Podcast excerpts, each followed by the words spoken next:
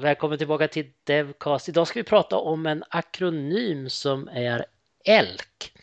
Och det betyder alltså inte älg på något sätt utan det är en stack som jag inte känner till så mycket. Jag känner till et i det men inte de andra två produkterna. Men för att lära mig förstå vad ELK är så har jag idag bjudit in Mats Iremark. Välkommen hit Mats! Tack så mycket.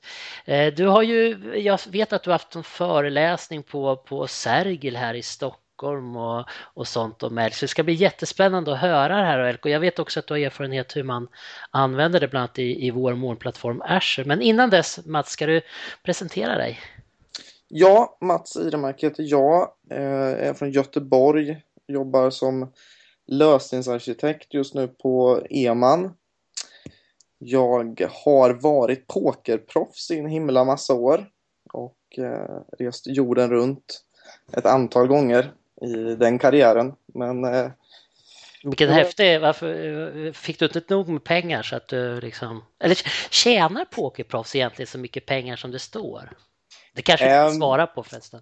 I de här, i början någonstans, jag började spela 2006 Eh, åren 2004 till 2008 så var det väldigt, väldigt många som tjänade väldigt, väldigt mycket pengar. Eh, det, det, är liksom, det är miljonbelopp per dag för vissa under vissa perioder. Eh, sen, eh, sen kom ju den här pokerboomen och alla skulle börja spela. Då pumpades väldigt mycket pengar in. Samtidigt var det väldigt många som blev väldigt duktiga. Och efter ett tag liksom så försvann gratispengar i den, i den branschen. Så att eh, idag så är det ju liksom en, det en promille av vad det var för 7-8 år sedan någonting. Har du någon nytta av ditt pokerkunnande i ditt ut, uh, i nuvarande arbete som utvecklare och arkitekt? Ja, det, Ja, det har man. Det är, det är en livserfarenhet. Har du det här pokerfacet när folk eh, bara sitter där och... Inte alls. Nej, men eh, poker är väldigt mycket, eh, det är matte, statistik, eh, ska man säga, riskbedömning. Sånt har du nytta av egentligen i, i allt, allt du gör. Det, Ja, spännande. Så då, nu, nu var det ju roligare att prata nästan om poker. Alltså jag, jag kan inte poker alls mer än, ja, du vet sådär, man vet ju vad en, en kåk och straight flush är, men inte att jag har spelat det så att säga. Men, men ska, ska vi gå över till, till elk då? Det, jag, jag, jag, vet ju egentligen inte så mycket om elk mer än Elasticsearch som jag har gjort en podcast om tidigare och det är ju naturligtvis et i, i Elk. Men eh, innan det, ska du berätta lite om, om storyn bakom Elk och den stacken? Ja, eh, Elk är ju en stack för centraliserad loggning där eh, Elasticsearch är, man kan säga en databas. Det är en, det är en sökmotor men där indexerar man upp all sin data. Eh, L står för Logstash och den fungerar som en insamlare av data från massa olika källor. Det kan vara från fil, det kan vara från Azure Service Pass, det kan vara från ja, allt möjligt egentligen.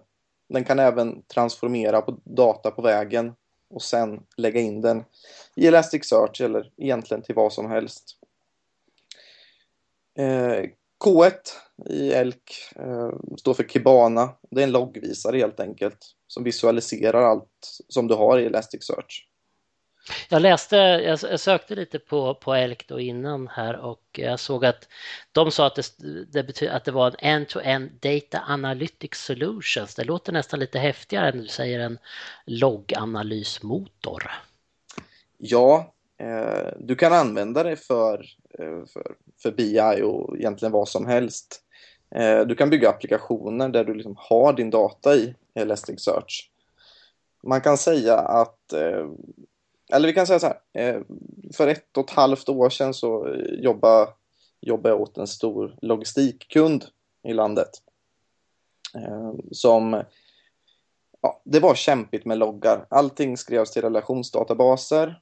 Det tog tid och vi var liksom inga SQL-proffs och liksom satt dagarna ändå och optimera vår databas. Eh, och vi började titta på elkstacken och fick vi förbättrade liksom prestandan där hundrafaldigt på, på ett klick egentligen.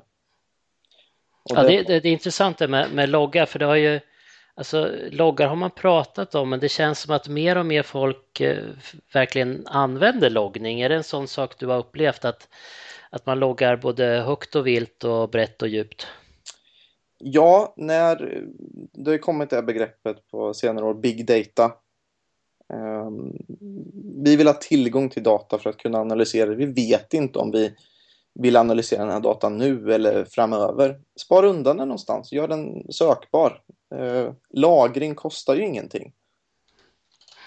Men hur är det, det, det, när, jag tänker på loggning då innan vi pratar mer konkret så att jag, alltså allt man gör som har med loggning också påverkar ju prestandan i sig själv. Är, är det här en bra lösning för att, att minimera det? Ja, eh, den arkitektur du kan sätta upp där, och liksom använda elkstacken i möjliggör att applikationerna som loggar behöver göra så lite jobb som möjligt egentligen. Vad bra. Eh, jag tänkte bara precis, det här låter ju nästan som det här Visual Studio Application Insight som Microsoft har. Ja. Hur förhåller sig den här elkstacken med, med den eh, tjänsten?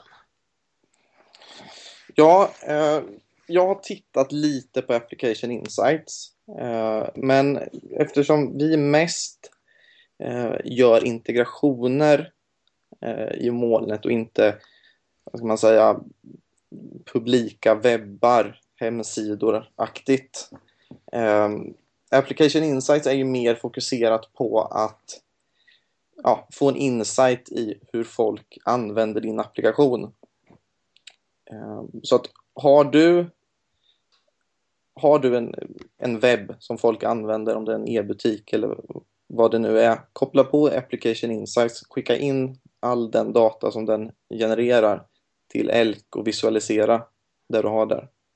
Så egentligen det du säger om jag förstod det här på slutet är att, att Elk skulle kunna användas istället för Application Insights eller tillsammans med Application? Till tillsammans med. Mm. tillsammans med. Så du säger att Elk är mer för, för annan typ av loggning än typ det här eh, nu gick han till den här sidan och gjorde det här och så fick han den här stacktracen för att han fick ett error. Det är inte, det är inte Elks kärna eller? Jo, att, att, eh, att liksom få vilka stack traces folk eh, får och liksom vilka HTTP-svar, där är Elk perfekt. Men om det är att kanske analysera folks användande av en sajt, då tror jag att Application Insights erbjuder mer finesser kring just det. Vad, vad, vad, är det som gör att, att de här tre produkterna just har valts ut? Eh, Logstacks, Elasticsearch och, och Kibana? Ja, alla tre startade som open source-projekt. Och sen eh, för ett gäng år sedan då så tog ju företaget Elastic eller Elasticsearch, jag vet inte vilket namn de har, eh, det liksom under sitt paraply och bedrev utveckling av dem och förpackade dem som en, ja, som en svit då. Eh, så det är egentligen företaget Elastic som har då hittat på den här stacken kan man säga? Ja, det kan man säga. Så den fanns inte innan som en, liksom en som lampstacken liksom uppfanns ju liksom utanför något företag kan man ju säga. Ja, jag, kan, jag kan inte detaljerna exakt men uh, ja. För det, känns som, det känns som att lampstacken, eller förlåt, älgstacken släpptes ungefär för ett och ett halvt år sedan. Var det så i början på 2014 eller? Ja, det kan det ha varit. Det kan ha varit. Hur ser det ut idag med älgstacken? Då är det, är det som sagt open source fortfarande så att den är helt gratis att köra på alla sätt? Eller hur tjänar Elastic på, på den här produkten på något sätt? Ja, de är, de är väldigt smarta. De, de släpper en väldigt, väldigt bra eh, produkt eller eh, skara produkter. Helt gratis, open source. Eh, när du sen börjar köra det här liksom på stora företag, få in mycket data, efter ett tag känslig data, då börjar det komma frågor liksom om ja, säkerhet, ehm, att kunna övervaka datan, det vill säga att eh, vi förväntar oss att det ska komma tusen loggar från den här tjänsten, annars så är det något problem. Exakt vad det är, men någonting är, är problem då.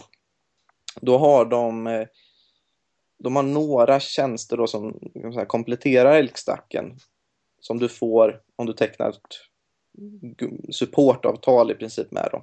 Då får du tillgång till eh, Watcher och eh, Shield som ja, säkrar upp din data. Okej, så det är inte så att man får stora mängder så börjar man betala utan det är extra tjänster förutom grund, grundpaketet? Man kan säga att Enterprise-funktionalitet eh, får du betala för. Och det är ju smidigt. Ja, och det, det är ju sån, det är den liksom eh, metoden att marknadsföra sina produkter som får väldigt många att, att gilla dem. Och det är bästa reklamen för dem.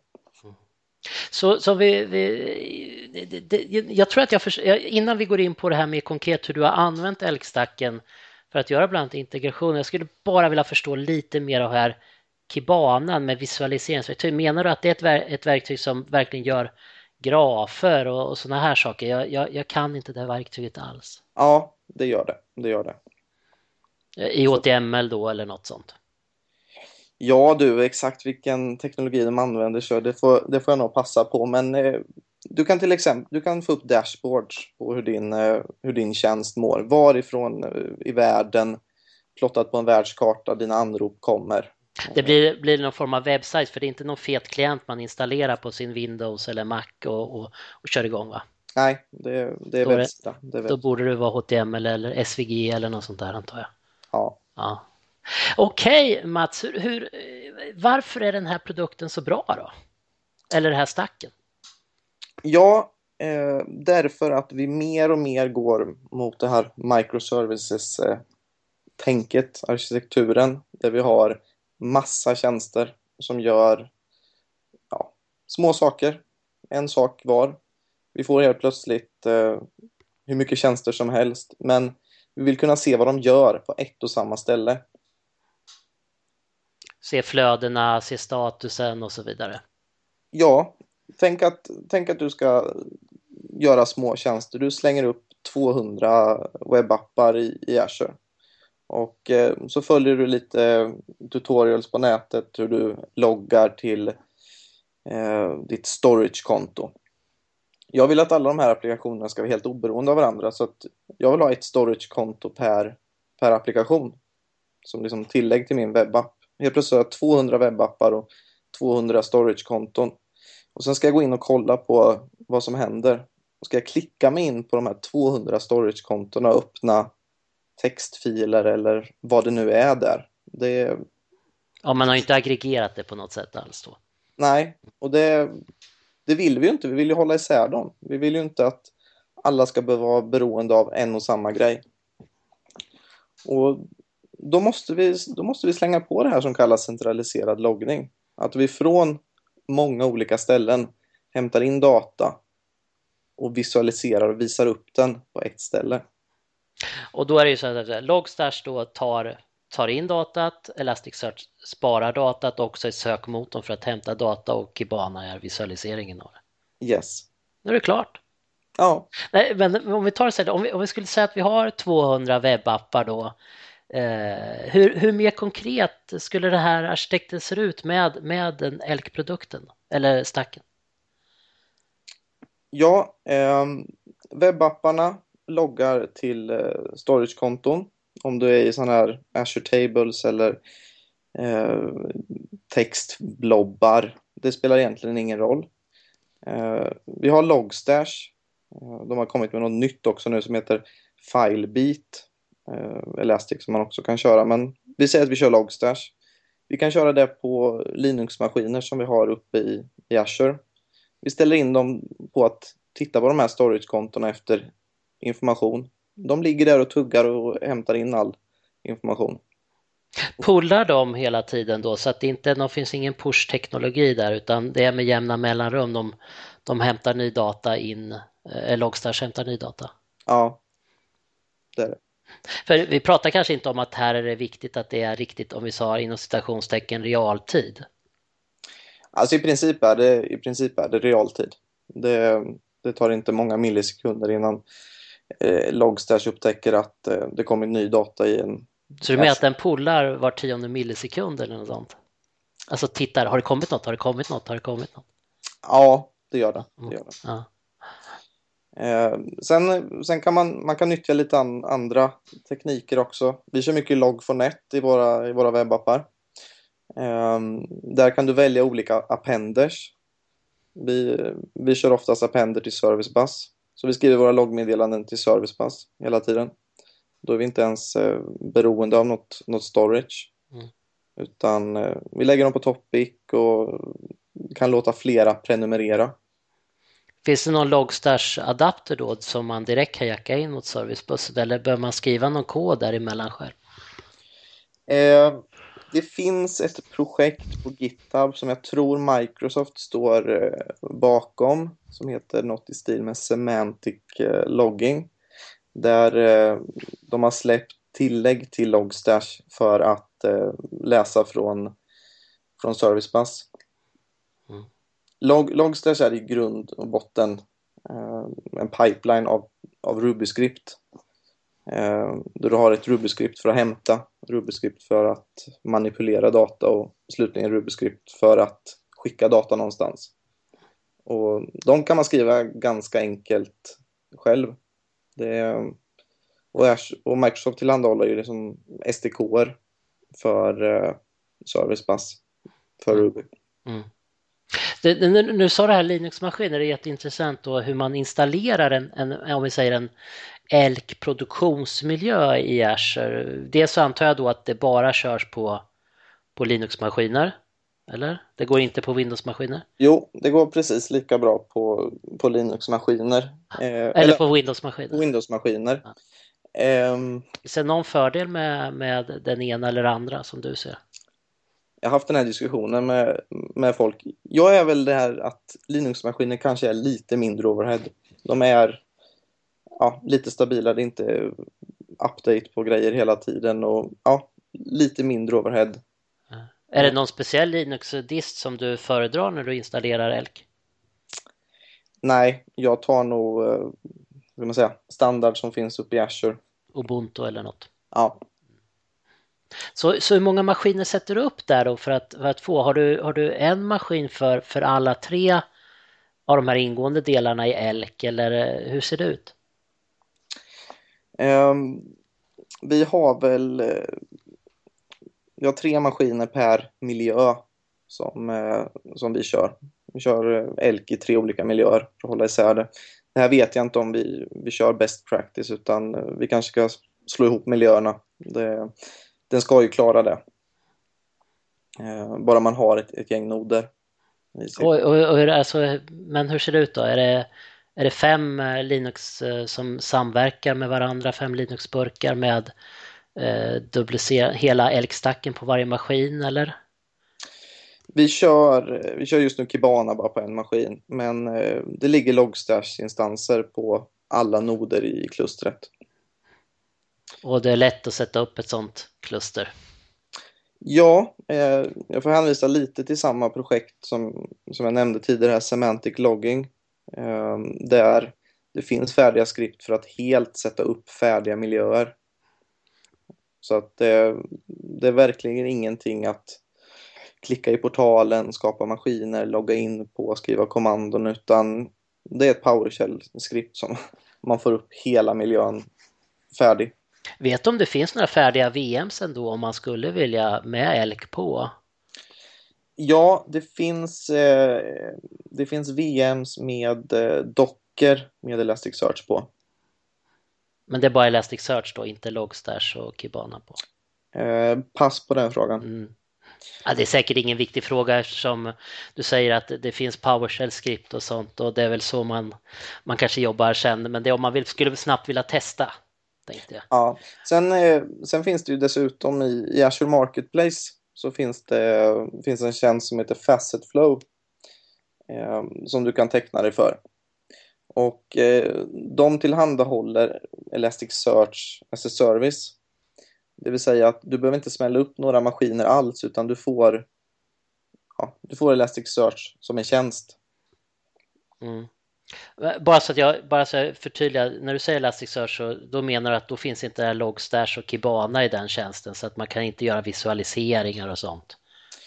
Du får, du får Elasticsearch som en tjänst sen kan du ju köra Logstash på någon annan maskin och skicka data till den tjänsten.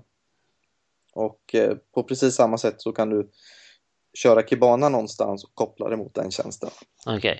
så det, det, det, det säger att Elasticsearch är egentligen den stora produkten om man säger det. Det är den som sparar datat och indexerar datat och ser ut att det gör att det blir väldigt sökvänligt. Ja, exakt. Mm.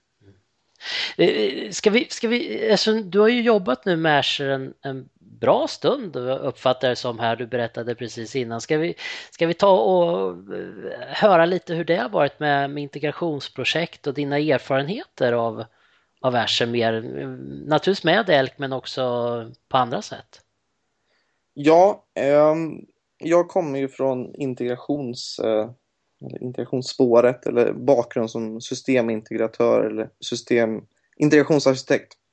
Innebär det, jag tänkte, du sa det förut, så vad, vad är det? Är det att man kan Bistalk eller? ja, det, det är väl lite det. Man, eh, man kanske tänker eh, applikationer. Man tänker inte så mycket applikationer utan flöden. Eh, data flödar från ett, ett eller flera system till ett eller flera andra system. Datan transformeras eller mappas på vägen. Det låter inte som att du är en gränssnittsprogrammerare. Nej, det är jag inte. Eh, sen är det väl så att eh, integratörer idag, då är det mycket alltså specifik produktkompetens att till exempel kunna Bistalk, till exempel kunna Tipco eller Mule eller någon av de här liksom sviterna eller produkterna. Och det som, det som är så himla kul med Azure är att bara att liksom Azure finns och alla de här tjänsterna eh, som finns där går att kombinera och göra samma saker som du kan göra i de här dyra integrationsplattformarna.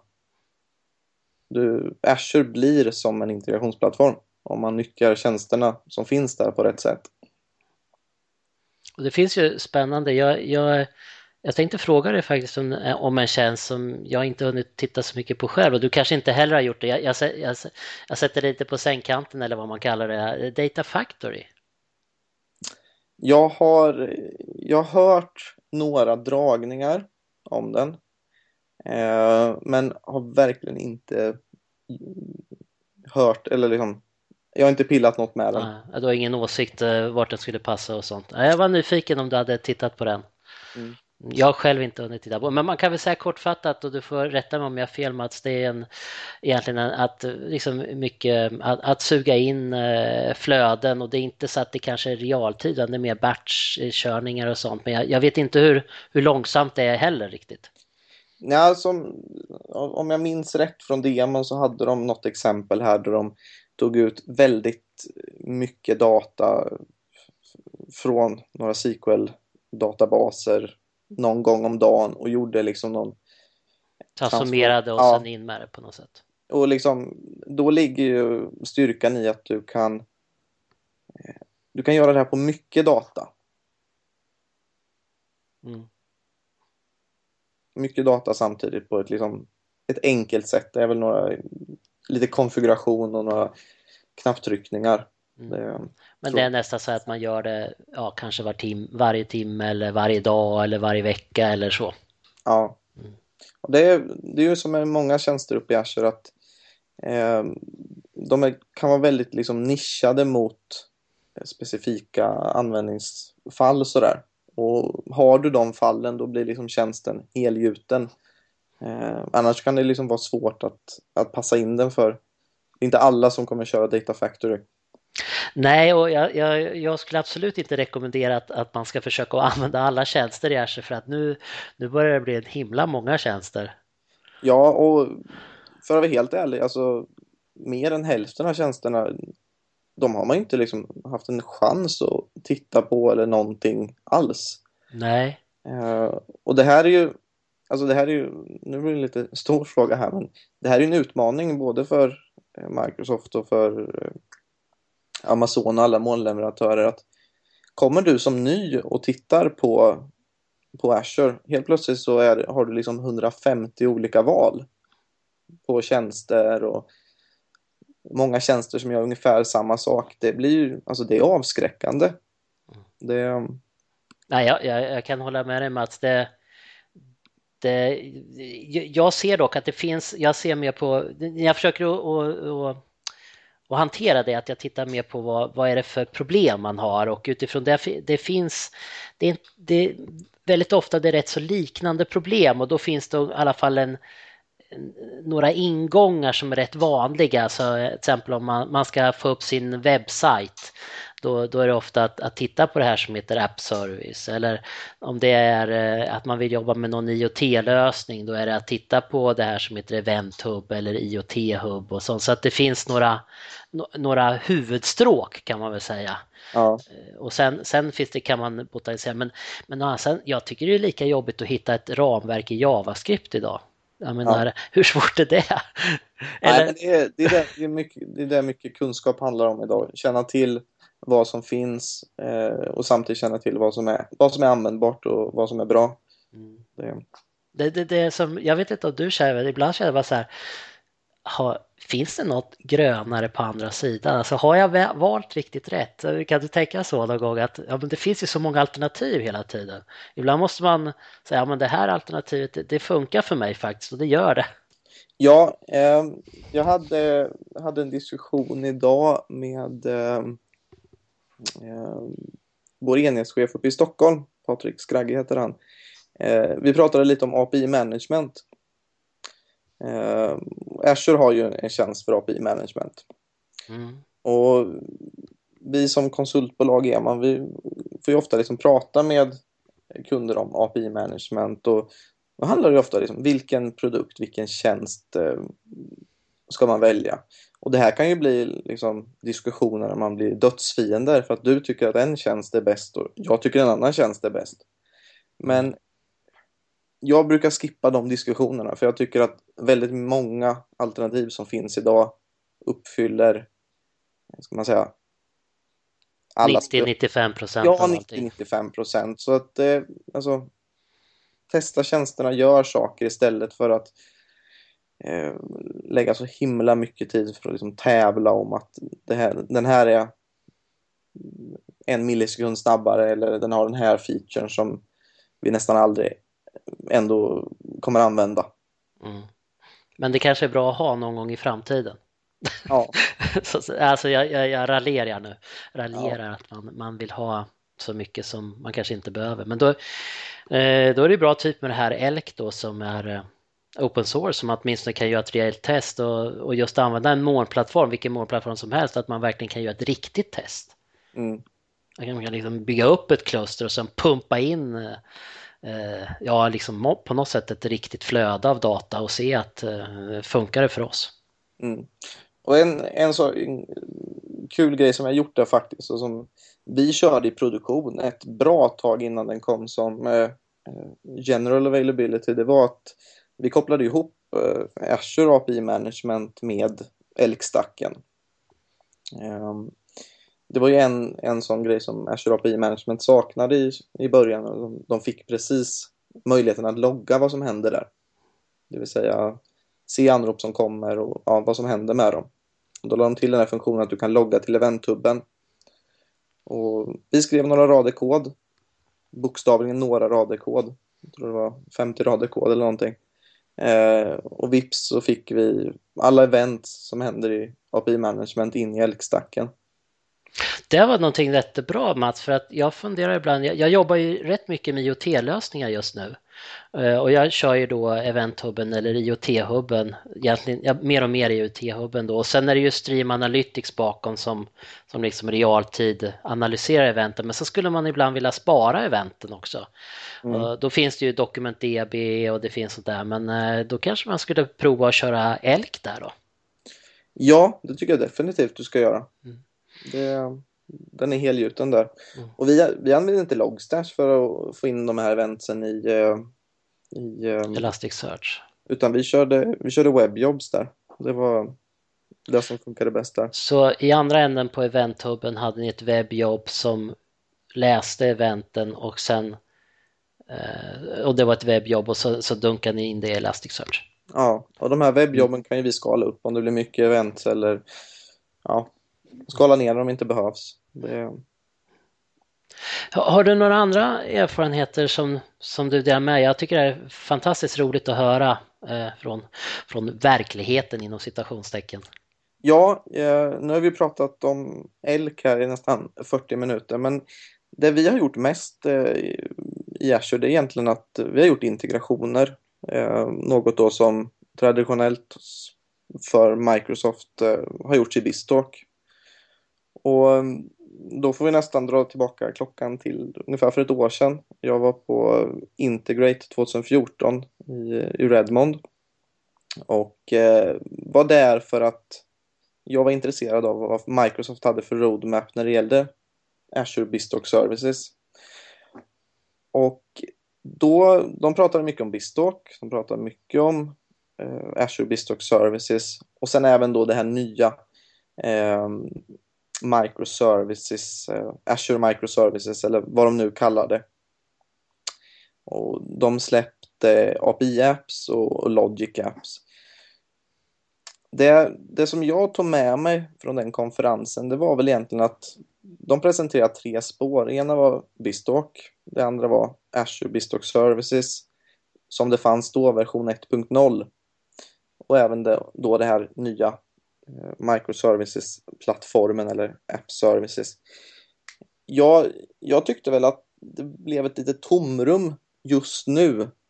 Vad, eh, jag går ju ändå till eh, liksom, den, den stora, det stora företaget Microsoft för att få bra eh, rekommendationer. Vad, är, vad ska vi satsa på?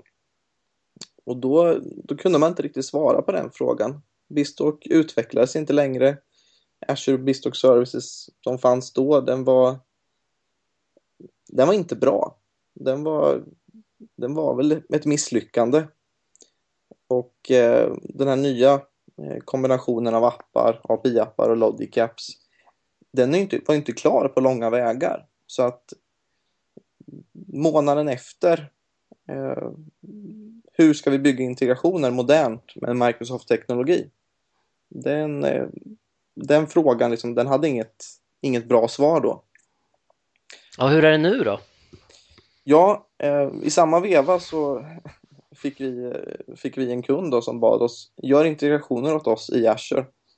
Så då, då hade vi lite problem.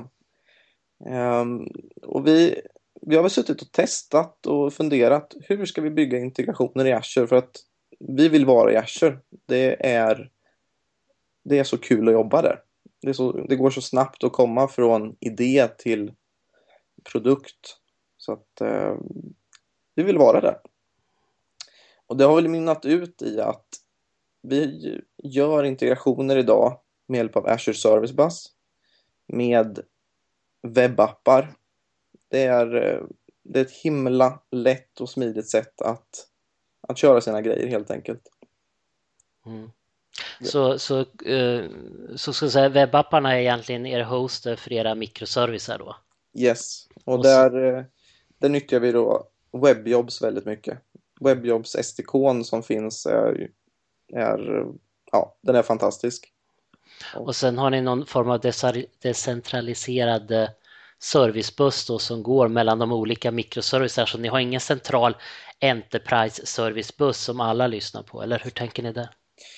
Nej, eh, Azure Service Bus är ju en multitenant eh, tjänst. Alla är väl i grund och botten på samma, på samma på något sätt. Sen kan man eh, få sina egna namespaces i den. Eh, men vi, vi slänger upp en massa servicebus namespace. Egentligen en då per applikation eller funktion uppgift. För att hålla isär grejerna och göra dem enklare att förvalta. Du ska inte... Du anar inte hur ofta man liksom stöter på någonting, att man ser eh, någon applikation eller någonting, någon buss, några köer och så, här, och så har man ingen aning om vad det används till. Det, det här med att dokumentera ner grejer, det, det slarvas överallt och det är ingen som vill göra det.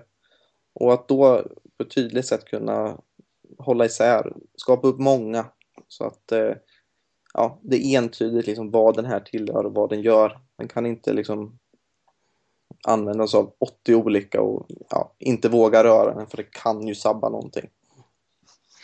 Servicebussen är ju också bra för att den är så asynkron så att om ni skulle uppdatera någonting och det skulle vara någon, någon sekund som den är nere så, så blir det ingen avbrott i tjänsterna heller. Nej, hela, hela konceptet liksom med, med topics och köer det är ju det är där man bygger integrationsplattformar runt. Och när vi har en så bra buss som Azure Service Bus helt, ja, i princip gratis då, då är det kriminellt att inte, inte jobba med den. Men jag förstår, API Apps är ju egentligen som en webbapp fast utan HTML-gränssnittet. Så där känner jag att, eh, är det, finns det någon anledning till att ni inte valde den så att säga? Ja, eh, förut, så, förut så fanns ju något som kallades Azure Website. Eller Azure Websites. Och eh, då, när man hör ordet website, då tänker man ju på en hemsida. Microsoft vill väl att de här namnen, det ska vara tydligare vad det handlar om. När vi pratar om en API-app, du och jag, då, då vet vi att, att vi liksom pratar om en, om en webbtjänst. Vi pratar mm. inte om en, om en, liksom en hemsida, en grafisk eh, vy så. Det, det jag saknar, det är väl att eh, jag vill prata buss med API-appar. Jag vill inte alltid prata HTTP. Jag vill kunna köa grejer till en API-app. Mm.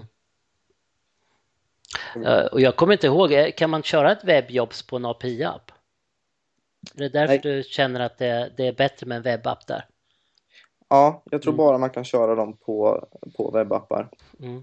Men, jag, jag, har inte kollat upp det så att uh, mycket möjligt. Igen, egentligen det enda som skiljer en webbapp och en API-app idag är att en API-app kan visa upp det här Swagger-gränssnittet i portalen. Eh, den går att dra in i en Logic-app och att den heter API-app. Du kan, du kan deploya precis samma kod i en webbapp som du kan göra i en, i en API-app. Ja, precis. precis. Jag, jag tänkte, alltså, vår, vår ultimata microservice-plattform är ju det här som heter Service Fabric. Ja. Har du hunnit titta på den? Ja, jag har kollat, eh, kollat lite på den. Den släpptes ju General Availability eh, för några dagar sedan nu. Uh, och eh, vi ska ha en sittning med eh, någon konsult från er tror jag. Eh, mm. Om, om någon vecka. Spännande. För att eventuellt använda det i ett projekt som vi, som vi gör just nu. Mm. Och, för det är, det är lite intressanta eh, möjligheter där som, som ställer saker kanske på lite på ändan för oss som gillar servicebussen. Ja, den har ju kan man säga köer inbyggt. Och där är jag ju jättenyfiken på. Hur funkar det i praktiken? Och sen den här så kallade aktörsmodellen om man vill använda den då för att, eh, för att uh, använda data och uh, funktionalitet. Mm. Så den, den är intressant och den, den verkar ju väldigt spännande tycker jag. jag. jag har någon kund som jobbar med det och det, det låter jättespännande. Jag, jag, kommer att, jag har faktiskt inte haft något podcastavsnitt om Service Fabric men det ligger i pipen så, mm. så det ska bli spännande att prata om det.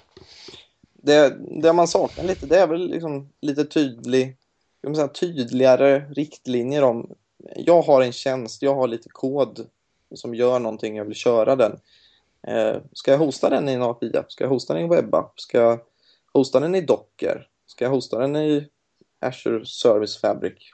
I vilken av de här och varför? Vilka fall?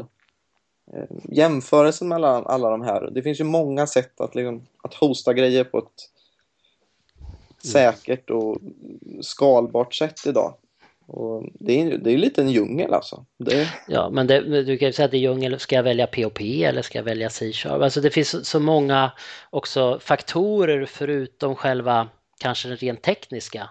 Det kan vara vilken kunskap har vi i företaget? Eh, alltså det är ju massvis med saker så att där tror jag att, att det faktiskt behövs duktiga människor som du som, som kan peka. Jag tror att det är väldigt svårt att, att ge ett svar där. Det, eh, många ställer den frågan till Microsoft och vi har ju haft en sån här grupp som heter Patterson Practices som har skrivit böcker och som gör det fortfarande. Nu skriver de väldigt mycket på GitHub.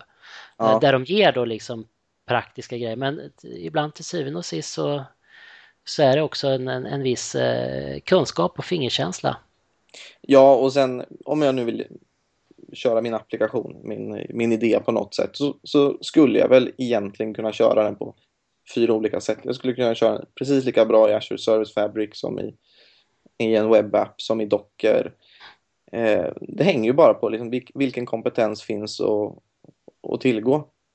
Sen och, finns det, det finns ju liksom säkert att dockerappar ska vara den här typen, så det finns ju vissa grundläggande saker man kan göra fel på, men, men utöver det, om man, om man inte gör något så här konstigt så, så finns det nog flera valmöjligheter. Mm. Och då handlar, då handlar det mer om att uh, i, i ditt företag, då kanske du inte ska du kanske ska begränsa det, kanske köra två av de här sätten och inte alla 22 som kanske finns.